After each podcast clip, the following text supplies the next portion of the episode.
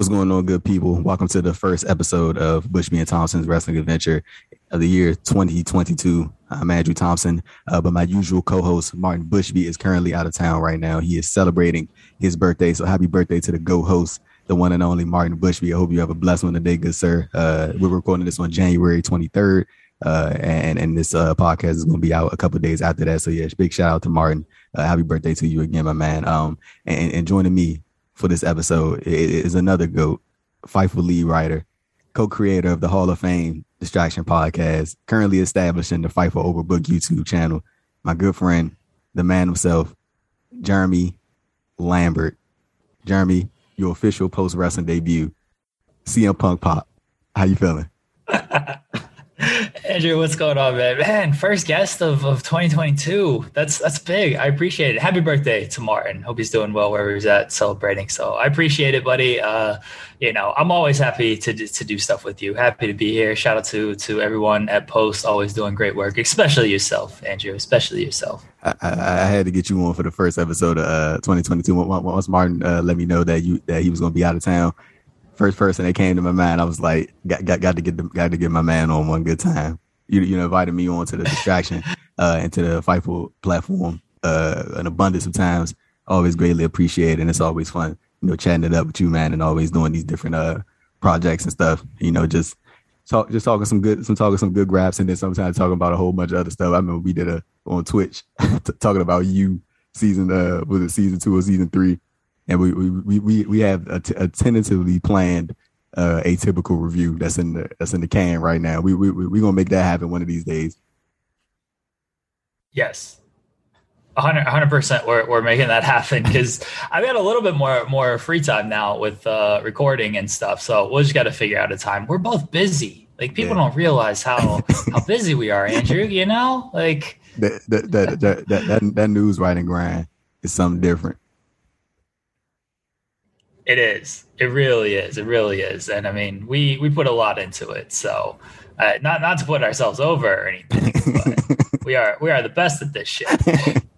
oh my goodness. So yeah, but uh, yeah, not one hundred percent on that, man. But uh, now today, Jeremy and I are going to be taking a look at WWE's No Way Out 2003 pay per view uh, from the Bell Center in Montreal, Quebec, Canada. Uh, but before we get into any wrestling, Jeremy, uh, the theme song for this pay per view, Evanescence wake me up inside. Your your your your, your immediate thoughts about this uh this glorious theme song. I heard this and I completely forgot that this was the theme for this. And I was like, oh man, I used to love this song. And then I remember that I heard it like 5 million times and I grew tired of it. Uh, and that's pretty much what happened here. But since I hadn't heard it in so long, I was like, oh man, this song is still great. Like it's still a good song. But I remember when that thing first came out, everyone seemed to enjoy it. And then they played it and played it and played it and played it. It's like, this song might actually be bad. Yeah, man. Like I remember when I uh, immediately when I know the pay per view came on, I, that, that, took me back to those uh two, 2003 days. Uh, it was, it was a good time at 2003, man. And uh, and of course at this point, um, in WWE, they're uh, about a year into their inaugural brand split, uh, the, the, the draft lottery as they they first dubbed it. Uh, when you look at this brand split, uh, right uh, at this point in time, that 2003 period, uh, where they were with that, and um and you know sort of where we are now with the draft split like just, just from your um your perspective what, what do you think things sort of went left? Like is it do you think it's because they constantly do it every year? Like and and and also with the first draft like the um that that happened in 2002 and i don't think the next one happened until like 2004 like what, what, what do you think like just over the years uh has sort of like just, just the, the draft has sort of lost its luster? And like what, what do you some what, what do you sort of attribute that to? Do we have a brand split Andrew? Like, is, is that? I mean, Big E showing up on SmackDown. The Usos are showing up on Raw. Like, are, are we sure that, that we actually have a brand? Like Kevin Owens is showing up on, on SmackDown as well. Like, I don't think there is an actual brand split, and I think right. that's where everything's actually lost its luster. Is because they do the draft and they try to tell you the rosters are set, and then two weeks later, whether it's brand to brand invitational or whether it's just some arbitrary rule that they just decide, hey, we're just going to have this person show up they they don't stick to the brand split so why should anyone care about these drafts and these brand splits yeah well 100% and i think it's also um just something along the lines of them like like i mean i i get them wanting to switch up the rosters every year. Like I, I even remember that one year. I, I, I think they did a shakeup and a draft in the same year. I, I think they did it. Like when when you constantly doing that, I, I get wanting to quote unquote keep the rosters fresh, but I'm like, especially at this point now where they are, when you're constantly trimming your roster and you're constantly releasing people, like it, it gets to a point like where it's like they have to do what they're doing now. They have to keep bringing people over to different shows and uh you you know doing that thing where they what, what, what was the rule? The the quarterly um when, when the talent could come over or multiple times could come over per quarter yeah, or something like that stupid rule. So stupid.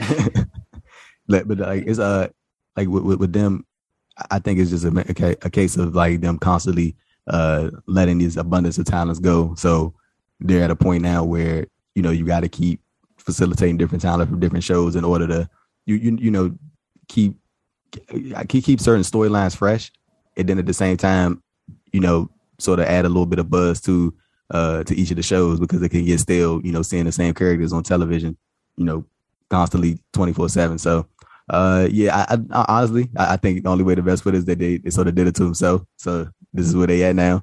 But but but but, sort of transition out of rest for a little bit, Jeremy. 2003, that was a great year for the film industry. I think we we had Freddy versus Jason, Scary Movie three, the the, the legendary Bruce Almighty. We had Chainsaw, Texas Chainsaw Massacre, Too Fast, uh, Too Furious, Head of State, School of Rock, and American Wedding. Uh, Jeremy, any uh, fond memories from the pop culture scene uh, from 2003 from you, whether it be music, uh, film, uh, whatever you can remember, whatever, whatever was popping in 2003. Uh, what, what, what can you remember from that time period? So I I didn't know what what really came out in 2003 until you just brought back all those those uh those movies there. It's like, man, Head of State. Loved Head of State. This is like I think people people probably like I don't know how people feel about it. I love that movie. This was yeah. during like Chris Rock's run where he was yeah. putting out bangers every single year. Man, Head of State was that that was my shit right there. Uh, Too Fast, Too Furious. That one gets a bad rap, I think, but I enjoy that that movie um, in the in the Fast and Furious uh, franchise. I hadn't seen a few of those. Bruce Almighty. That was that was a great. But that, great but that Bruce, Bruce Almighty. Bruce Almighty is instant classic. Instant classic. Yes. Yeah. That that movie. That movie's tremendous. Uh, Get Rich or Die Trying came out in 2003. It did. That I mean, Damn. that pretty much defined the year, right? 50s album, like I that's all I listened to all year was that album. I remember having friends because I, I I was, I was the one who knew how to like burn CDs and everything in 2003. So all my friends would come up to me like, "You got to burn me a copy. You got to burn me." a copy. I skipped school early. Like I missed like first period ever anything at this time. So my mom, uh, like, I was like, Mom, I, I got to be late to school. I got to go to Target when it opens to get this 50 Cent album. Back when, you know, you had to do this stuff. And she's like, You're not going to miss part of first period for this. I like, No, no, no, Mom, you don't understand. Like, I have to, I have to get this album immediately. And she right. gave in because I'm an only child and I was a, a little bit spoiled in that sense. But yeah, I, I missed part of first period to go get this album. And then I did at home that day, I was burning it for all my friends. So I was a little little hooligan in that sense. But that album fucking ruled, man. Yeah, that that that, that definitely was 50's golden year right there. And the, like it, it's even crazy, like seeing what he's doing now. Like he got like subsidiaries of like these different uh these different shows over on Starz. 50 killing the game right now, man. But yeah, definitely 2003 was one of those uh one of the glory years for pop culture in my opinion. I got a lot of fond memories from 2003. Uh, but sort of going back into the wrestling world, Jeremy. Uh, now, several weeks prior to this, uh, this No Way Out show back in 2003, uh, Ring of Honor held their one year anniversary show. you got the likes of Colt Cabana, the Briscoe, CM Punk, uh, Bryan Danielson, who I know, uh, who, who, you refer to many times as the GOAT. Uh, you got Samoa Joe was on that show. Uh, the late Xavier, uh, AJ Styles, Paul London were on that show. Um, over in Japan, uh, at this time, I think Yuji Nagata was in the middle of his year long run as IWGP Heavyweight Champion. And uh, back on stateside, uh, Jeremy, go ahead and take a wild guess. Uh, who, who was reigning as the NWA World Heavyweight Champion at TNA uh, at this time. Wild guess. Nick Aldis. I'm, I'm, I'm, pretty I'm pretty sure I'm pretty sure you know who, who was the uh, who was the world champion over at TNA at this time period and in, in, in the middle of his his, his uh glorious run. G- GCW legend Jeff Jarrett. G- GCW legend Jeff. Hold on, wait. Did, did you the, the, the reaction uh the reaction that you guys got when you uh put that article up on, on, on Twitter? That was hilarious. That was hilarious, and, and, it was it was kind of funny seeing some people like legit get upset calling them GCW. Uh, I didn't see I didn't see the reaction. Just when Jarrett showed up on SmackDown, I typed in the chat. I was like, "Here's your headline. Like this is the headline you're going for." And, and Sean agreed, and uh, Gisberto actually wrote the article. Uh, but yeah, I, I, knew that I knew that would pop on Twitter. So GC. dude, Jeff Jarrett, he's just a legend. Period. Like that TNA, that his NWA stuff when he was the world champion just a mess of stuff. And I mean, look, we saw Jeff Jarrett cosplayer Triple H on this show doing uh, his best his best impression there. Um, mess of stuff, but like, what a grifter Jeff Jarrett is oh, oh selling oh, yes. gold bars now showing up in in GCW. Just an all time Hall of Fame wrestling grifter. Bro, Jeff, Jeff Jarrett, I, have referred to him before as like one of the biggest finessers in wrestling. Like he he legitimately like when you yes. think about his career and like what he's done and like where he's been and like how the situations he's been able to get himself to and get himself out of. Dude, Je- Jeff Jarrett, all, time Hall of Famer, all, time. Like, and, and, especially seeing what he's doing now with uh with GC, like it, it, it's like I think it's at a point now. It's like, how do you not like Jeff Jarrett? Like, like how do you how do you not like Jeff Jarrett, man? That dude is like he he, he he's he's funny, and and I mean that in like a. Uh, not not not like a, a, a, like laughing at him type thing, but I I mean that more so of like like just seeing like the amount of things that he's been able to do over the years and like the amount of and it, he, he what, what, he's what he's like uh he, he has like stake in like progress wrestling now over in the UK. Yeah, yeah, he's tweeting about progress. Like everyone enjoy the reboot, and it's like, huh? Jeff Jarrett's involved with the UK scene. Like what?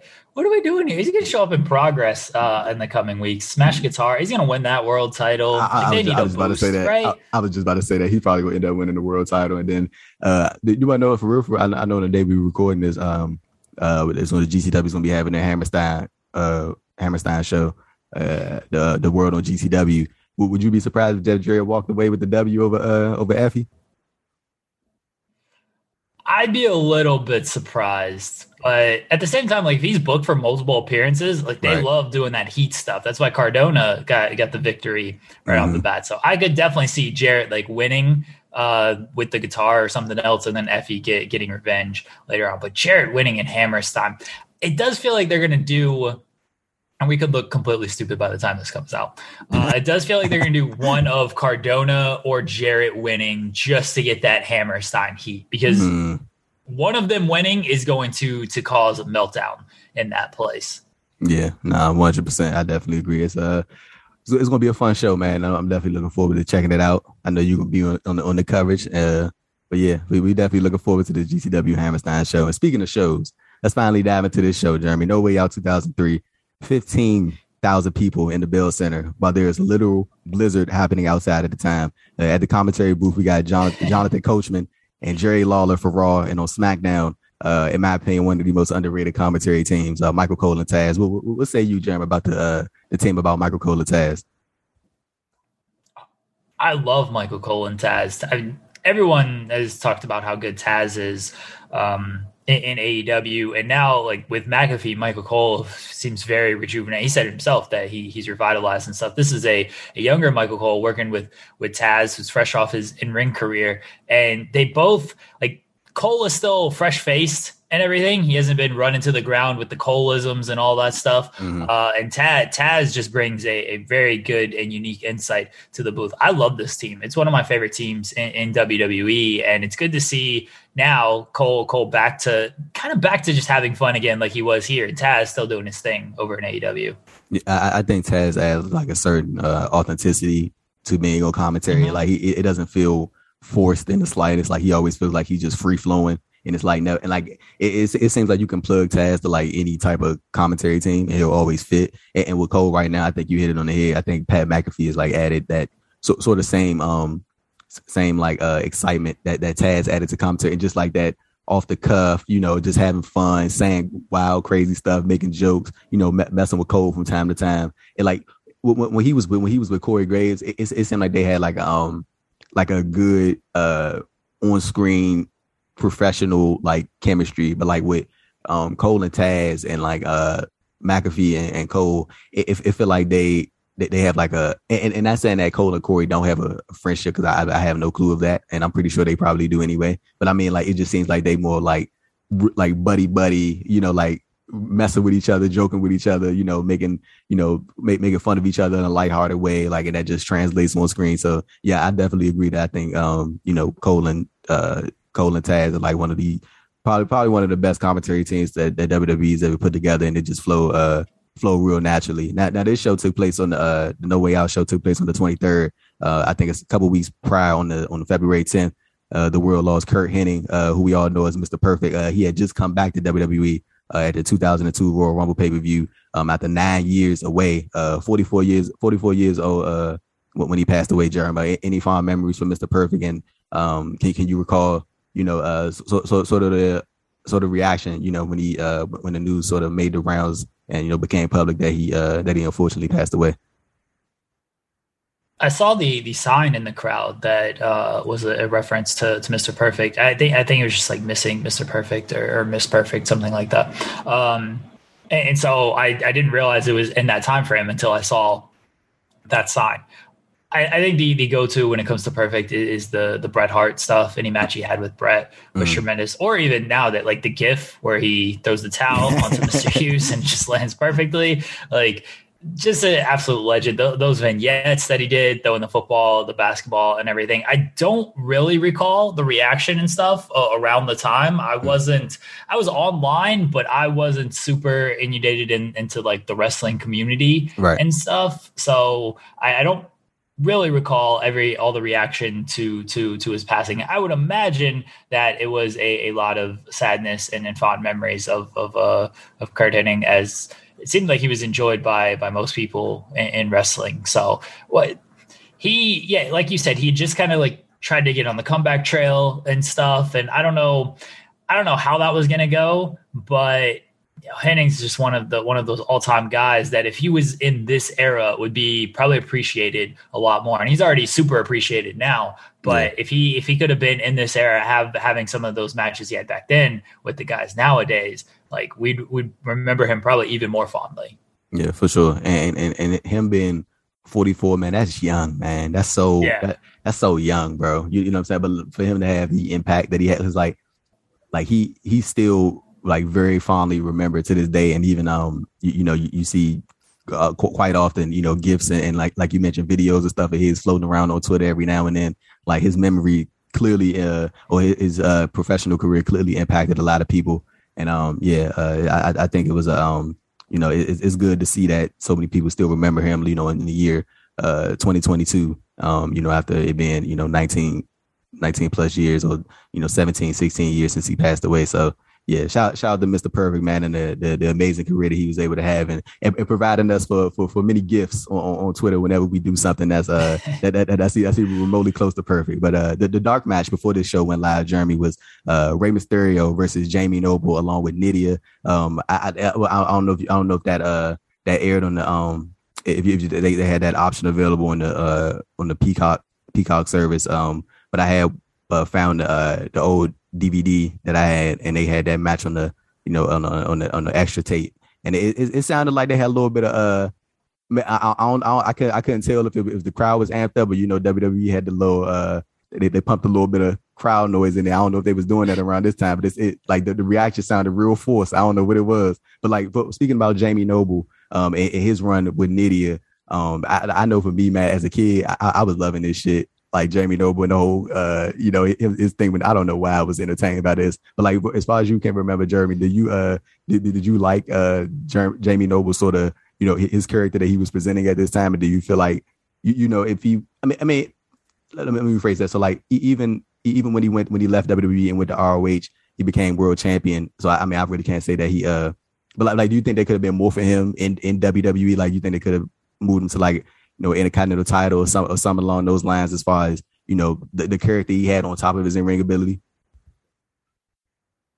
I don't know if he ever would have gotten to like an intercontinental title role because the, the character that which I loved him and Nidia that pairing was absolutely tremendous. He would do some some great comedy comedy bits those two together, and, and but that's probably that's sort of the issue, right? Is like they were very slotted as like comedy characters, and so it, it would be tough to say, especially at this time where uh yeah they were doing especially especially on smackdown like they had the the smackdown six essentially and yeah. it was going to be very tough to to break through to that and get into that intercontinental title uh spot there so i I don't think he ever would have gotten there at this time, but I did really enjoy the pairing. And like for the cruiserweight division, he was very fresh, and he, yeah. they weren't just going out there and doing like they actually had storylines in the cruiserweight division, which we'll, we'll talk about uh, later on. Like it was it was nice to see. It's like oh, they actually put some effort into this stuff. But I thought Noble and Nidia they were always very fun with the the dynamic they had and the the skits they would do.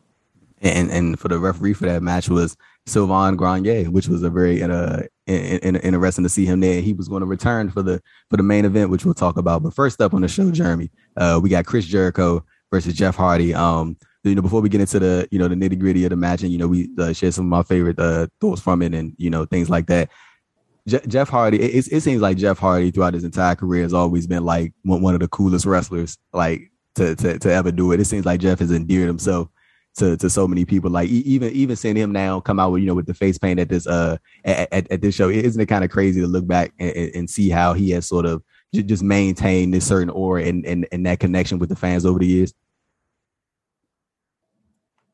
Jeff and Jericho, like they're yeah. they're kicking this off, and and Jeff is still one of the most be- beloved figures in, in, wrestling. Jericho, maybe maybe not for other reasons, but uh, as far as like on screen stuff, like Jericho is still he's still there in AEW and he's still doing like main event stuff. He's still a weekly feature or weekly featured uh, player on, on, their television. And I mean, he's still doing good work in AEW for the most part. Uh, some of the stuff doesn't always hit with me, but like both of these guys still going strong almost 20 years later. And Jeff, yes, in particular, I was always the uh, a Jeff guy growing up out of the the two Hardy brothers. I feel like most people were but he he just had that he had that connection man. He'd come out and people would just always get behind him. And the face paint the glowing face paint that he'd rub on his face and stuff for this that was really sweet. Yeah. Um he should he should definitely bring bring that back. I don't know how jericho felt about it because it got all over the mat and all over jericho and stuff. So maybe that's why they had to knock it off a little bit. But the the glowing face paint that he rubbed on himself was was pretty awesome. Yeah, and, and, and you know, I, I think everybody who listens to this podcast or has heard me speak about it before, they know I'm not the a, a, a big uh, supporter of uh, Chris Jericho these days, uh, just particularly over the past two years. But you know, I, I think you do hit on a fair point that uh, there's longevity there. Him and Jeff, you know, 20 years, uh, yeah, but 17 plus years, 20 years, or whatever it may. They're 20, 20 plus years for both of them actually.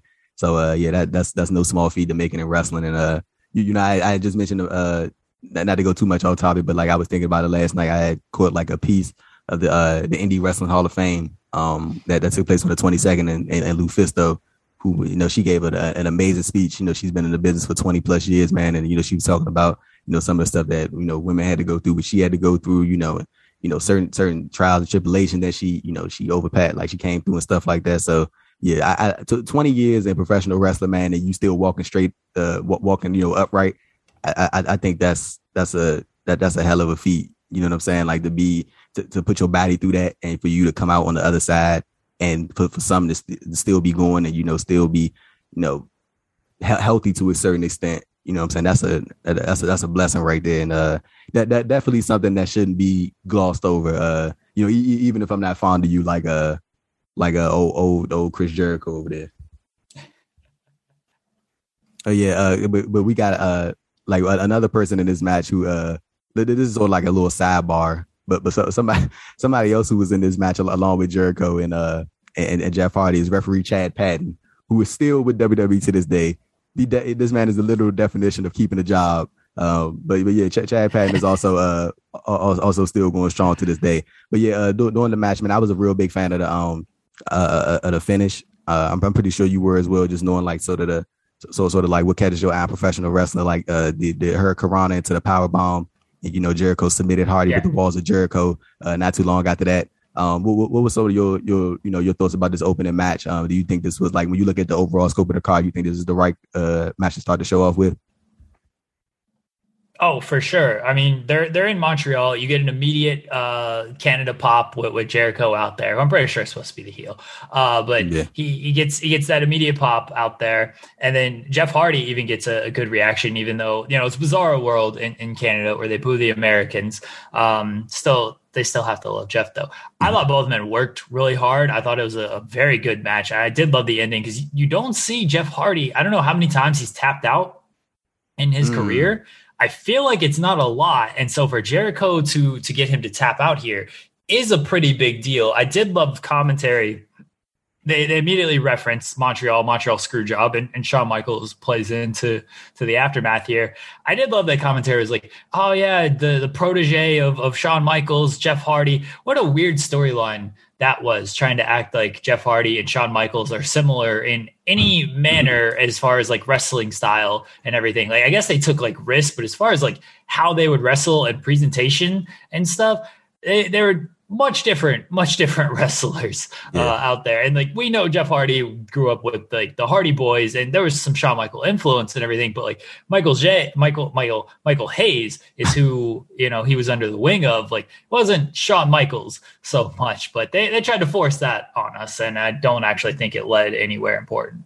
And, and it was actually like a few months after this. Um, I think in April that Jeff Hardy got let go by WWE. He had he was on a uh, Broken Skull sessions with Stone Cold Steve Austin, and you know he shared that uh, he denied rehab, you know, for his addiction vice, and you know he was very, you know, forthcoming and candid about, you know, he he you know used the term that he was in denial, and you know he was just you know sort of pushing it off. Um, I, am like I, am pretty sure as we look at it now, like it, it's always good to see you know Jeff just just you know throughout his throughout his years and the stuff that he's able that he's been able to overcome. It's always good to see him bounce back uh, from from the problems, man. There's a long time watching the wrestling. Um, it, it like it, it's it's just always good to see to see Jeff, you know, when, whenever you can, and to see him healthy and stuff like that, man. You know.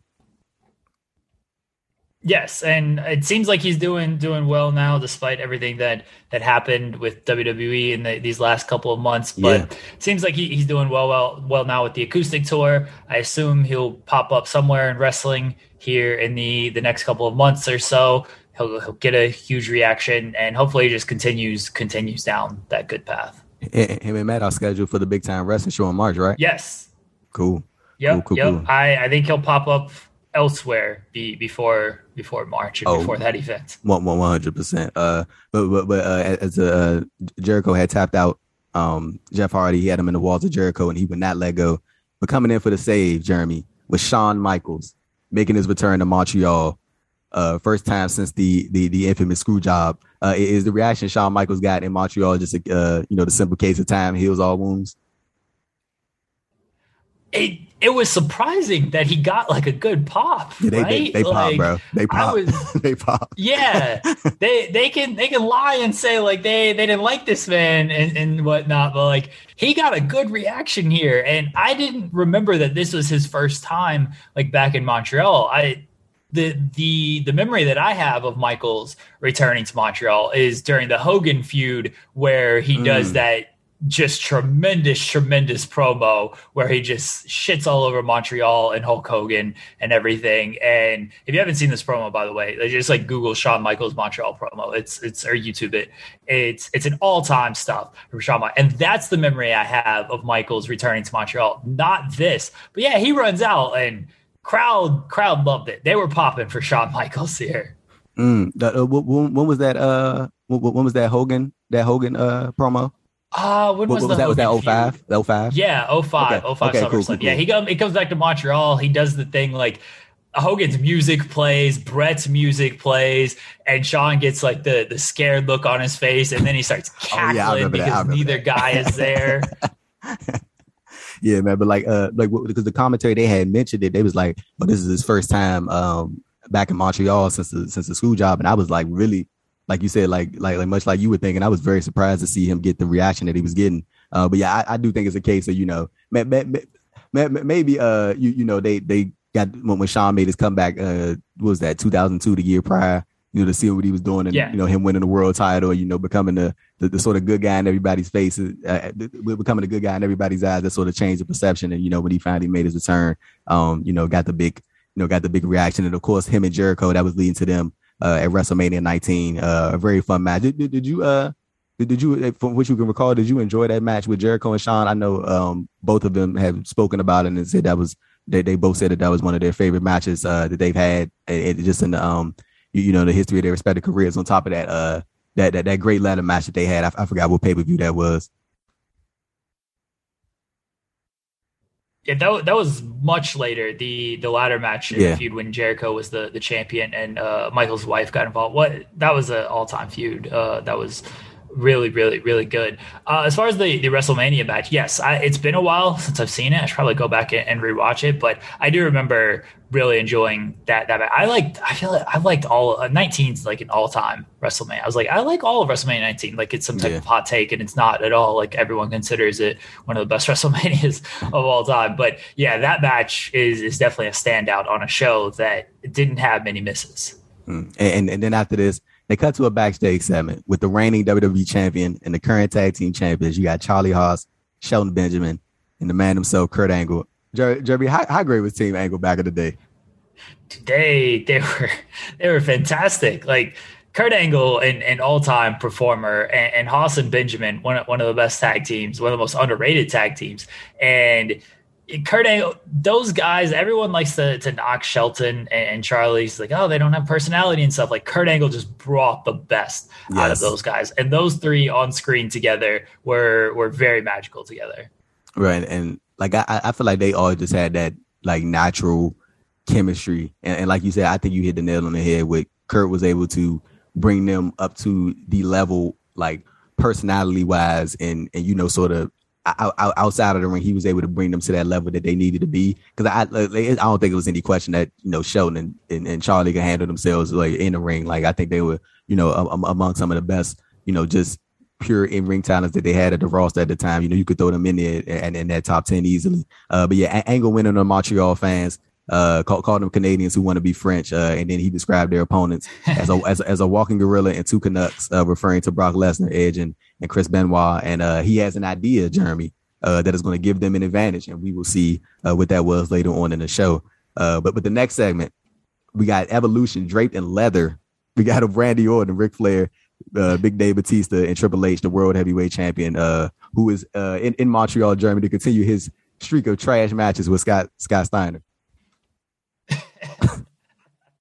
this was the match when you said, "Oh yeah, we're, we're gonna review no Way Out 2003. I was like, what was on this card? I thought this was the, um, I, I thought it was the NWO show, and that was the the year prior. Yeah. Uh, but that's what I thought when I, when I first saw it. And so I googled and I saw this Triple H Scott Steiner. I was like, oh yeah, I'm in. I gotta watch this this garbage again. And then the rest of the card uh, filled out. But like, oh man, I was so excited to rewatch this match. I was really excited for it. Yeah, and uh, as Evolution walks away, they oh, as Evolution walks away, they panned away from the uh, camera, panned away from them, camera zooms in on a on, on a certain pickup truck. Stone Cold Steve Austin is definitely in the building. Uh, I, I think Austin appeared. If I'm not mistaken, I think he appeared at at the he appeared at a Raw, but it was a it was a dark segment. It wasn't live, and he confronted Eric Bischoff. Um, I think like a week prior or like two weeks prior or something like that. Um, but yeah, that, that this this was his his first um you know appearance that was broadcast uh, and but he had appeared, I think, like a, a couple weeks prior uh, after a Raw, and he got a fucking massive reaction, and he got a massive reaction when he showed up uh, tonight too. But Jeremy, do you do you have any recollection of the uh the, the Raw magazine interview uh that that Austin did upon his return? Uh, he this dude like he, he, oh, he, he trashed Terry, which was the first thing that sort of stood out to me when I when I uh when, when I when I found this article. But he he was just explaining like you know what led to him you know, wanting to like step away from WWE the year prior and like how he was, you know, real like you know, he felt like his character was stale and you know he wanted to do something a little different. He felt like he he sort of got away from what the Stone Cold Steve Austin uh, character was about when he you know aligned with Vince McMahon and stuff like that. Uh, when you hear some of those comments, how how, how did, how did you personally feel about Stone Cold uh, sort of you know early uh 2002 and you know of course the, the year prior when he had the thing with Vince McMahon? Like, did you feel uh, from, from a fan's perspective, uh, from what you can remember, like looking back, you know, hindsight type thing, did you feel like Austin was kind of getting stale, or, or he or he you know was sort of moving away from you you you know what the Stone Cold Steve Austin character was about, uh, and you know that eventually led to him, um, you know, deciding that he didn't want to you know do the do, do the honors for Brock Lesnar uh, at at that uh, King of the Ring qualifying match. Austin was always my guy growing up during during that era. Uh, I was always more Austin than, than Rock during their feud and everything. So yeah, when he turned heel, I was like, oh man, this this is uh, something different. And right. I but I, I, liked it. I enjoyed the segments. I thought Austin was very good in those segments with like Vince and, and Kurt and everybody. Uh, but it certainly wasn't the the Stone Cold character. And I remember popping so much during the invasion angle when like the old Stone Cold came back. He pulled up in the truck on Raw and was just whooping ass on all the invasion guys, handing out stunners. Everyone was like, "Oh yeah, this is the Austin that I that I know and love right here." Hey, I was not plugged in too much online uh, to in the in the wrestling world at, during this time, so mm. I didn't really like know the full details of they want him to lose to Lesnar, and he's like, "Nah, that doesn't work for me." And you know, he left. But like now, looking back on him, like, yeah, he shouldn't want to do that. Right. Like he's Steve Austin. What are you going to go out there cold and, and lose this this match for? Like Lesnar's already pretty established here. There are other ways to do this than like just beat Austin cold like this. And you know, more guys should kind of have that uh, thought process mm. nowadays. I'm not saying you got to go and, and take off or anything like that, but you know, push back a little bit when they tell you to do this dumb stuff that doesn't make sense for your character. I don't think anybody's gonna gonna be able to do that. Nobody is certainly in the position that Steve Austin was in at the right. time, but right. You know, you know, like looking back on it, it's like, yeah, this this totally makes sense. I, I don't blame him for doing it. And you want to know what's crazy? Like this, this, like just came to my mind as you were saying that. Can you imagine if, uh, if like, like, like a, you know, like a Bray Wyatt would have sort of been like, like if they, if they would have tried to throw, like when he was the Fiend, if if they would, if if he would have, when they would have tried to throw him into that Universal title picture like a month after he uh brought the character to or like the on-screen TV, like if he'd have just been like, nah, I'm, you know, how about we stay away from that for a little bit, like how they could have changed the direction of how things. I'm not saying everybody would have been on it because I, I I know it was a bunch of people out there that was not uh, too fond of the Fiend character, and then you also had your portion of the audience that really did like it. But if if he would have sort of if if he if he had the ability, I should say, to you know be like, ah, I, you know, I don't, I don't really feeling that like because they like, and I, I, know we going into a whole different topic, but like I, I feel like they with him, the the the, the missing thing was or, or, the miss was when you have a character like that. I, I feel like throwing them into a title picture really pigeonholes them and it puts them in a weird position because like, what, what, why would that character ever care about winning the championship? Like, what, what does that championship do for said character? And, and, and of course, they had that big miss uh, at the what was that Hell in a Cell pay per view, and then they what fucking put the title on them like what a couple weeks after. Like, why you ain't just put the title on them at the the, the Hell in a Cell pay per view? And like, I, I, feel like I feel like they did double damage with that with with, with Rollins and uh with, with Rollins and with Bray Wyatt. Oh yeah, hundred percent. Just completely messed up everything with with the the fiend and then also also Seth Rollins. And yeah if you know Bray pushes back I mean we we kind of see what happens when when maybe he did push back a little bit and like hey this this is just dumb. And they're like right. well attitude issues you know they right, like that right whole, exactly. they like that whole story. So guys just aren't in that position where they can just like leave and then go away because we've seen like they needed Austin. Austin's one of the biggest draws of all time. They're not mm-hmm. just gonna be mm-hmm. like, oh yeah, go away. Especially, you know, now back then there was no, no competition for Austin to walk to. Mm-hmm. Uh, so it was a little bit easier for for them to be like, all right, yeah, take some time, cool off, and then and then come back. Uh, you know, nowadays if somebody pushes back, it's like, all right, we have no problem releasing any of these people, and right. if they don't come back, that's fine. We'll just plug somebody else in into the machine. So it probably wouldn't have worked out well for Bray, but it or, or Seth, but yeah, it should have been a thing of and let's let's try to go in a different direction here and let's uh slow build this a little mm-hmm. bit. And, and, next up on the card, we got Rob Van Dam and Kane challenging William Regal and Lance Storm for the World Tag Team titles. Uh, Jeremy, as as news writers, I, I, think I think you'll agree with this. Rob Van Dam and Bret Hart interviews are are none the, the the best interviews to cover. I, I, think I think you've said this of like you just watch the Van Dam videos and you just like wait until he rolls up and then like because he has no he has no problem doing that just like while he's on video screen. He's like, yeah, hold on one second, let me light this right quick. Yes. Uh, yeah. uh, just a tremendous personality, Rob Van Dam. And Bret you're just waiting for him to bury somebody, which is always great. Bro, every interview, Bret Hart is either trashing Goldberg or he got something to say about somebody. But I'm, I'm telling you, in every Bret Hart interview, Goldberg is catching a stray. Like it, it, it might not be like this long. Oh yeah. Form. It, might, it might not be like this long form thing, but like I'm, it, it's, it's some way he is going to throw a stray at Goldberg. Yes, uh, it, it's so random. Some of the stuff. There's one where he's just like he, he's talking about no, I don't even think it was like a wrestling question, and he still just like turns it back around into a wrestling question. It's absolutely or into like a Goldberg burial. It's it's tremendous. What a what a great man Bret Hart is. Yeah, and, and then of course, like you mentioned with RVD, like every interview this dude does, uh, he, he he's he's rolling up. I, I think RVD is at that stage of his life where he is just like, look, this is me. If y'all don't like it, don't interview me. Like that's the type of thing it is. He, RVD is very like uh he he's cool as hell in these interviews. Like he ain't like one of those people that's like uh you know very like guarded. He's like very open, but RVD just chilling in the background. You know, he got his joint in his hand. He relaxing. So yeah, that, that's uh that, that's definitely two of my uh favorite people to uh to, to cover when it comes to news writing. Uh, but yeah, J- Jeremy, I got I got uh, uh, uh I, I got a bit something to tell you. I was a big fan of the um the Un-Americans with, with William Regal uh, Lance Storm, even uh, dating back to 2002 when it was Christian involved. I, I always liked this group. I, I, don't, I don't know what it was. I think it was the theme song. I, I think I really liked that too when I was a uh, when I was a kid. But also I did like the wrestling, you know, and especially looking back at it now.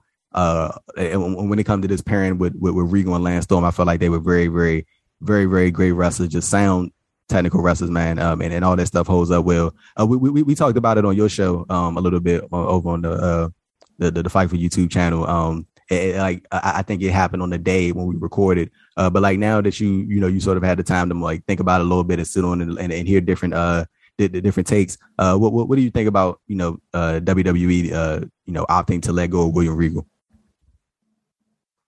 Stupid.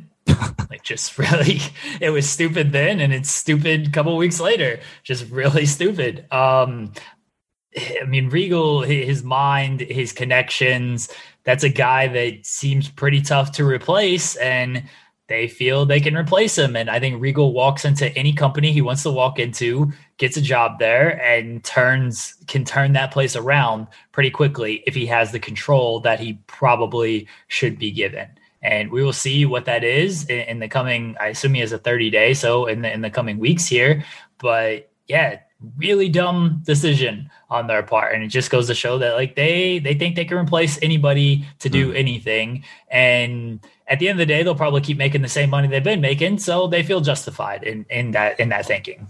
Yeah. I, I definitely think Regal is going to be one of those uh, people like if, if he chooses to continue in the in, in the wrestling space and you know help out a promotion or help out a company he's going to be a massive asset. Like you can't you you you, you can't shape or, or, or like try to like randomly create that type of experience that he has and, and, and you know the like the man is just like world travel like and he's been doing this for 20 plus years i think even 30 at this point. Like you you like Regal has a wealth of knowledge to give and I think he would have been very very crucial, or, or, if he wasn't already to that NXT 2.0 brand with some of these people that you're bringing in who literally have no wrestling experience. But that that that, that that's a whole, that's a whole different uh, conversation that we can have. But like continuing on the topic of Regal, Jeremy, did, did you notice that Regal suffered a concussion during this match, like right after the power slam? Did you notice that immediately? Oh yeah, yeah, he he was completely knocked out. And then when uh Kane goes to like pin him, you can tell Regal can't can't get the shoulder up, and so Storm has to come in, and they basically have to drag Regal into the throw him into the corner so he could tag out and everything. And commentary even even mentioned they didn't say like he suffered a concussion or anything, but they showed the replay of him like his head hit not yeah. good on on that power slam, and he was out of it. Credit to him uh, to continuing. Uh, it made the the match a little disjointed, and Kane and Van Dam didn't have like the, the best chemistry in the world anyway. They were they were thrown together because they both got buried by Triple H, and they said, "Well, we're gonna do with these guys now? Let's just team them up." Uh, and that's how that's how that all worked. I liked Regal and Storm as a team. This was not their their best effort because of uh, Regal kind of getting knocked loopy there, and you know not being able to to continue probably in the manner that he wanted to. Lance Storm looked good though. Yeah, that, opening exchange that uh Storm having RVD. That that was a really cool exchange they had. Uh, but yeah, th- this will end up being William Regal's his last um his last match until uh June of 2004.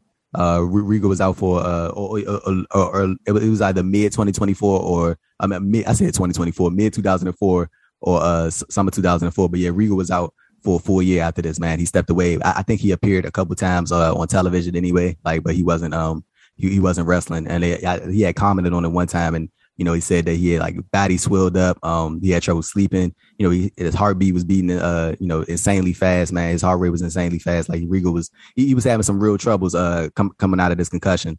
Um, but yeah, but yeah, we, we, we, we I, th- I think it's a, a big point to sort of mention, and, and, you talked about it with him continuing in the match. Like for Regal to have suffered a concussion, it, it, it did seem like at one point he, uh, or at some point during the match, he really did st- start to get like his wits about him, and he started like moving like sort of in a not, he wasn't all the way there, but like you could tell like he he had like some idea of like what was going on, and he, like he was still able to do certain stuff. I think that's a credit to Regal, man, to be able to you know essentially pull that off while you know you literally just suffered a concussion. Yeah, yeah, it was it was tough. I was a little shocked that he was able to continue the way he did, but again, credit to to Regal, who's just a pro's pro. Yeah, and, and, I really like the finish to this match, man. Um, Lance Storm, he turned. Really? Yeah, you, you you you didn't like the finish? Oh, this finish was it was different. I'll give him that, but how stupid this thing was so so stupid to me. Like, why would you just choke slam the guy? Like, I don't know. They, no, I didn't like this finish at all, man. His mask was turned sideways. Uh, and then he just choke slams Van Dam because Storm pushed him into him. It's like, oh, there we go. It's like Kane's just just, an idiot. It was creative. Uh, I'll give him that, but it was it was dumb. okay. Okay, you, you know what? I, I, I will give you this. they, they they did make Kane look like an idiot. Like he he definitely had dumb baby face syndrome right here. No no question about it. Like okay, so now, now, now that you say that, because that because it's a it's a fair point to make me sort of uh so sort of rethink it. It's a I, I still like the finish, but I think you added a fair point with he definitely had dumb baby face syndrome because like he just like I, I, mean so so uh, basically what happened for those for those who don't remember uh Lance Storm he he had turned Kane's mask around like he got a hold of it and like he like shifted it and Kane couldn't see so uh when when RVD was uh RVD had just taken out William Regal I believe and Lance Storm had went up behind RVD and pushed him into Kane and Kane couldn't see grabbed the first thing he felt and then he choke slam RVD. Uh, Lance Storm went over there and pushed Kane out of the ring or, or pushed him down, and then William Regal came over there and grabbed the pin. Uh, the, Jeremy definitely has a fair point when he says that this was pure dumb babyface syndrome. You, you know, with, with the you know babyface just doing the most like r- ridiculous thing or, or, like typical WWE thing. But I I think it was like I, I I did I think it was like a creative way to like sort of go about the match Kane, and sort of tell sort of tell like Kane um, couldn't tell Kane couldn't tell that like when he when he grabs the choke slam, he couldn't tell. I don't I think he had the gloves on, but like Storm and and Regal don't have singlets on their back. When he grabs the man's back, you can't feel the singlet. Like, oh, maybe this is my tag team partner because I feel the singlet here. And and, and then I, I, I, I and I think RVD he, he like yelled too when, when he did it, right? Like when he when Kane grabbed a hold of him. Yeah. Oh my goodness, man! But yeah, that definitely, uh, that that, yes. that, that definitely a case of, of, of WWE babyface. Um, you, you, you know, get getting in the Kane right there. Um, but, yeah, this feud it, it, did sort of continue into WrestleMania. Um, Kane and RVD they lost to Storm and uh Chief Morley. what a Chief Morley, Val Venis, ladies and gentlemen. Uh, what what what, what an appearance of Val Venis on this show, and uh, Val has sort of lost his shit these days, but it's okay. You know, it's all it's all good. Man. We all, we all have our moments. Uh, but yeah, uh, on, but they lost to uh, Chief Morley and and Lance Storm on the on the WrestleMania 19 pre-show. Jeremy, did you know that they got bumped to the pre-show for the Miller Lite Catfight Girls? Yes, yeah, I've I've heard that story. I think all all of them have, have mentioned it through, throughout various points in different interviews. Uh, you know, they don't care about tag team wrestling. You got to have the the catfight girls on there and, and, after this match, oh, oh yeah, uh, Rob Van Dam and Kane, they had a little bit of uh, tension in the ring. RVD was not happy that uh, Kane chokeslammed him through the mat and cost him the match uh, in the World Tag Team titles, uh, World Tag Team title opportunity. So yeah, I don't blame him. Don't don't blame. I don't blame him at all either, man. But but yeah, Jerry, I think you really had a fair point. This was uh like it, I, I, it's a it's a two sided coin to it, man. I did like the finish because I think it was like creative in a way, but also at the same time, it's like what, what you usually would see of a baby face when it comes to like WWE and their product. They're just like oblivious to certain things, but. I, I, I, did, I did like the finish. I did I like the finish. I can't say and say I did. But uh, heading back to the backstage area, man, we got a little Impact Wrestling love, man. We got Matt Hardy and Josh Matthews. Uh, while, while Josh was interviewing Matt, Matt had spotted his brother Jeff Hardy, who had just lost in the opener, uh, as we talked about to Chris Jericho. He walked up on Jeff and decided to talk a little trash, man. And Jeff popped him one good time. Uh, Matt had to bounce back though, Jeremy, because he had a match coming up literally next for the Cruiserweight Championship against Billy Kidman, who, Jeremy, I will down this hill and say that Billy Kidman had one of the greatest theme songs in the history of pro wrestling. Oh, not- yeah. yes. That's a, uh, I, I really enjoyed uh, B- B- Billy Kidman's theme song, man. That, that, that was a hit. And I don't think he, I don't think he deserved it. You know what I'm saying? I, I don't think he deserved it, but you know what? Billy Kidman probably a cool dude, so I'm gonna let it go. Uh, like I I don't know why. Did you? like like for, like for some, like this man has a cool theme song. They should have used that on someone better. yeah, but, but That's what you're saying, Andrew. Billy Kidman had a great theme song, bro, but I, I just don't think he deserved it. I, I, really don't. I don't think he deserved it. It was a great theme song though, and but for some reason, when I was a kid, I legit thought this was DMX like I, I don't know why, what would in my mind led me to think this was DMX, but like I was like, like, like when, whenever I heard this, I legit thought that Billy Kidman had DMX like on the track, so I thought that was like what like the coolest shit. But yeah, uh, so, so speaking of interested, Jeremy, did you always like the uh the interest in character? Did you always enjoy the version one?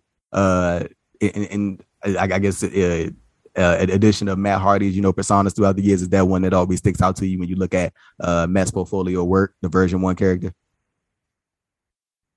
Oh yeah, the, the version one stuff was the the Matt facts were were tremendous. I did like that um that the when he would come out like the the entrance was like buffer and stuff at times it would be like a little choppy to to show like oh yeah it's like the internet acting up like that was always that was always great matt hardy like people talk about the the evolution of, of like chris jericho and how he keeps it fresh and everything. Matt hardy was very good at just reinventing himself over the years and keeping the, the character fresh and doing different things.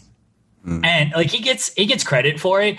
I think some people give him like they, they they focus a lot on his misses, particularly the, the beginning of AEW with the mm. broken stuff. But like he's very good at like pivoting and, and staying fresh, and like that's how he's just been around and been in a, a high profile position for so long is because he was just always very good at like, all right, what's working, what's not working. Let's get away from that. Let's let's move on to and try something different. And the the version one stuff was was good shit from Matt. Yeah, no, for sure. And uh, how, how how long do you think it'll be before WWE brings back the cruiserweight championship, like currently? they, they, they just got rid of. Dude, it, it seems like they bring this thing back like every every now and then. Like, how, how long would you give it before they eventually try to bring back the cruiserweight title?